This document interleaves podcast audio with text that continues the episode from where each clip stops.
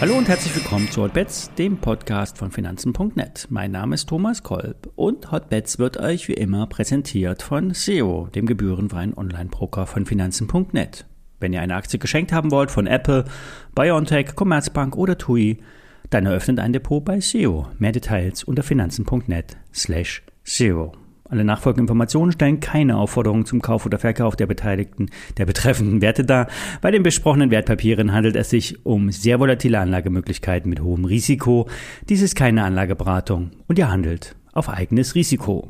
Ja, so nun ist es geschafft. Der DAX hat sich aus einem Abwärtstrend befreit. Teilweise ist er zur Seite rausgekrabbelt und mit dem dünnen Handel am Feiertag gab es dann auch nicht so viel Gegenwehr.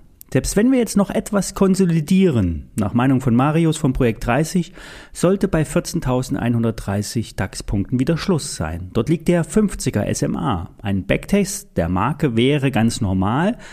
Unter 14.1 wird es wieder wackeliger. Heute ist Brückentag und am Montag ist in den USA Feiertag. Das heißt, die Umsätze sind gering und der Druck auf die Kurse könnte nachlassen. Eine Erholung, eine lang ersehnte Erholungsbewegung im Bärmarkt scheint Wirklichkeit zu werden.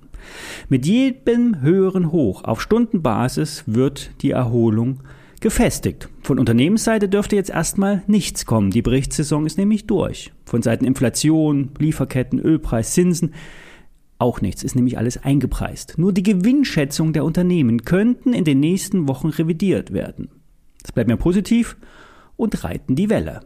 Schauen wir auf die Hebeltrades der letzten Wochen. Bei der SAP grüßt täglich das Murmeltier. An der kurzfristigen oberen Abwärtstrendstrecke bekommt, bekommen die Waldorfer immer wieder eins auf die Mütze.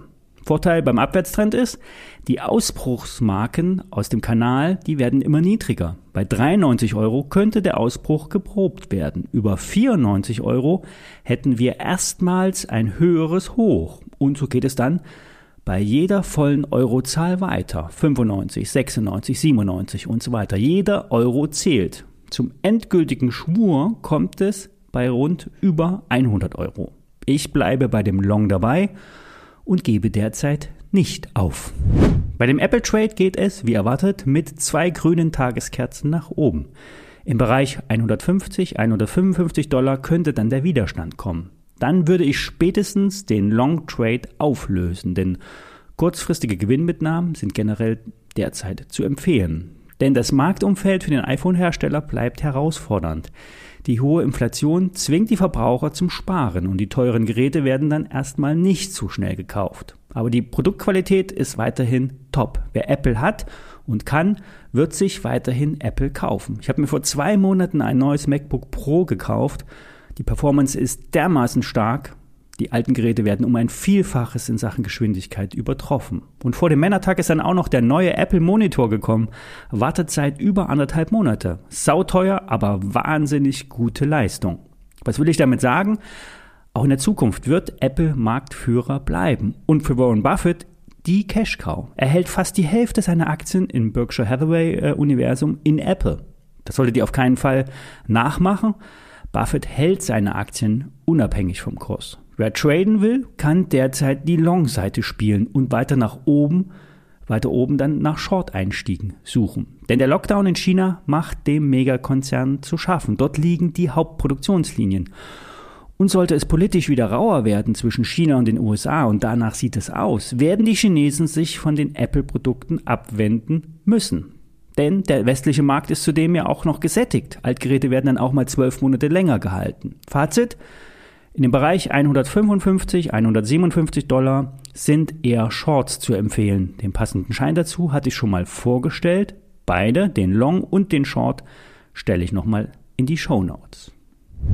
Bei der Biontech kommt es bei 159 Euro zur Entscheidung. Gelingt der Ausbruch aus diesem Dreieck und einer Stabilisierung über 160 Euro, sind 170 und später sogar 200 Euro möglich.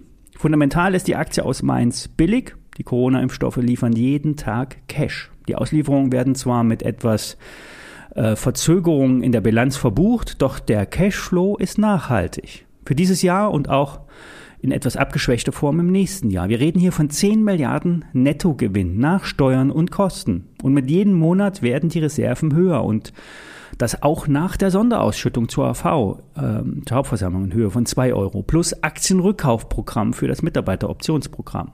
Experten gehen davon aus, dass der Covid-Impfstoff in abgewandelter Form auch weiterhin verimpft wird. Und selbst Kinder unter fünf Jahren bekommen jetzt nun auch diesen Schutz der Spritze.